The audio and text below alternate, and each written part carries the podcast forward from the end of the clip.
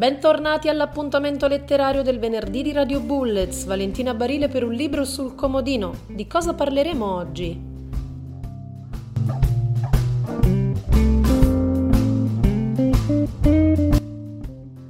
Cosa vuol dire adozione e in che modo questa parola mette in funzione emozioni, bisogni e sentimenti?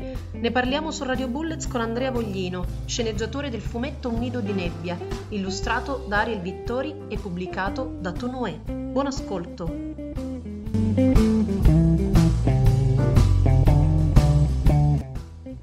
Spesso, prima di un'idea, c'è una storia o tante storie che chiedono di essere raccontate. Da dove arriva un nido di nebbia? Andrea Voglino su Radio Bullets.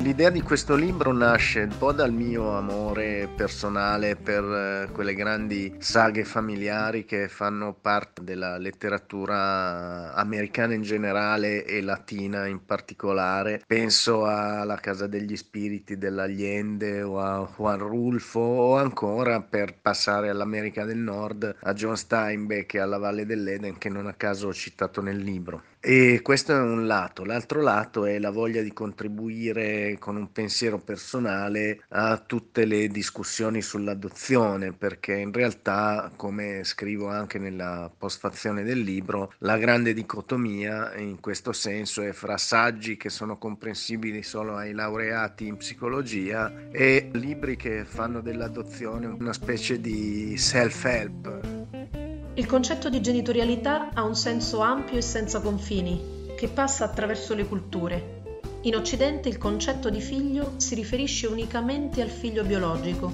Perché? Andrea Voglino.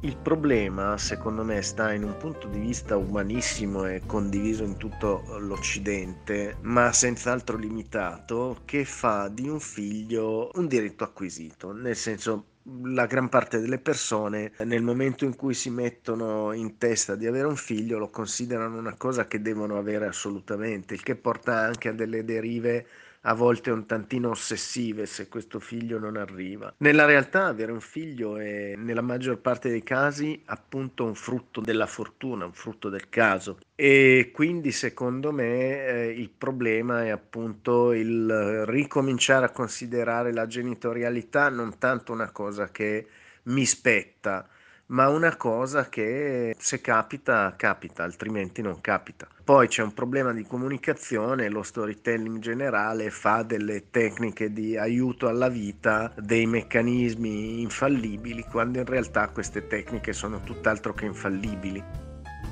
Molto spesso l'adozione avviene perché vengono a mancare i requisiti fisiologici dei due genitori, ma se accadesse a prescindere da tutto e solo per atto d'amore, Andrea Voglino conclude su Radio Bullets. Tutte le adozioni sono il frutto di esperienze traumatiche. Da un lato c'è l'esperienza traumatica del bambino che è stato abbandonato e quindi la ferita dell'abbandono, dall'altro quella traumatica dei genitori che si ritrovano impossibilitati a soddisfare un loro umanissimo desiderio di genitorialità. In realtà però fra il momento in cui tu dici oh cavoli non posso avere figli e il momento in cui tu dici beh potrei anche valutare l'ipotesi dell'adozione passa un tempo piuttosto lungo, nel nostro caso si è parlato di forse un anno e mezzo, per cui quell'anno e mezzo è un periodo in cui tu hai un percorso in qualche modo di rinascita psicologica che ti porta a voler adottare. Senza questo lavoro non puoi neanche concepirla l'adozione, perché essere genitori non è mai una scelta etica, diciamo così, è sempre una scelta egoistica, però l'adozione richiede risorse che sono totalmente incompatibili con la scelta del ah beh non riesco ad avere un figlio, quindi adotterò.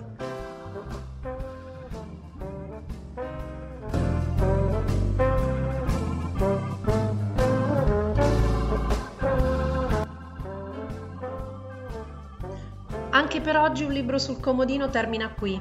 Ringraziamo il nostro ospite per essere intervenuto, Andrea Voglino, le nostre ascoltatrici e i nostri ascoltatori. Vi ricordo che per sostenere l'informazione libera potete farlo al link che trovate in calce all'articolo Sostienici.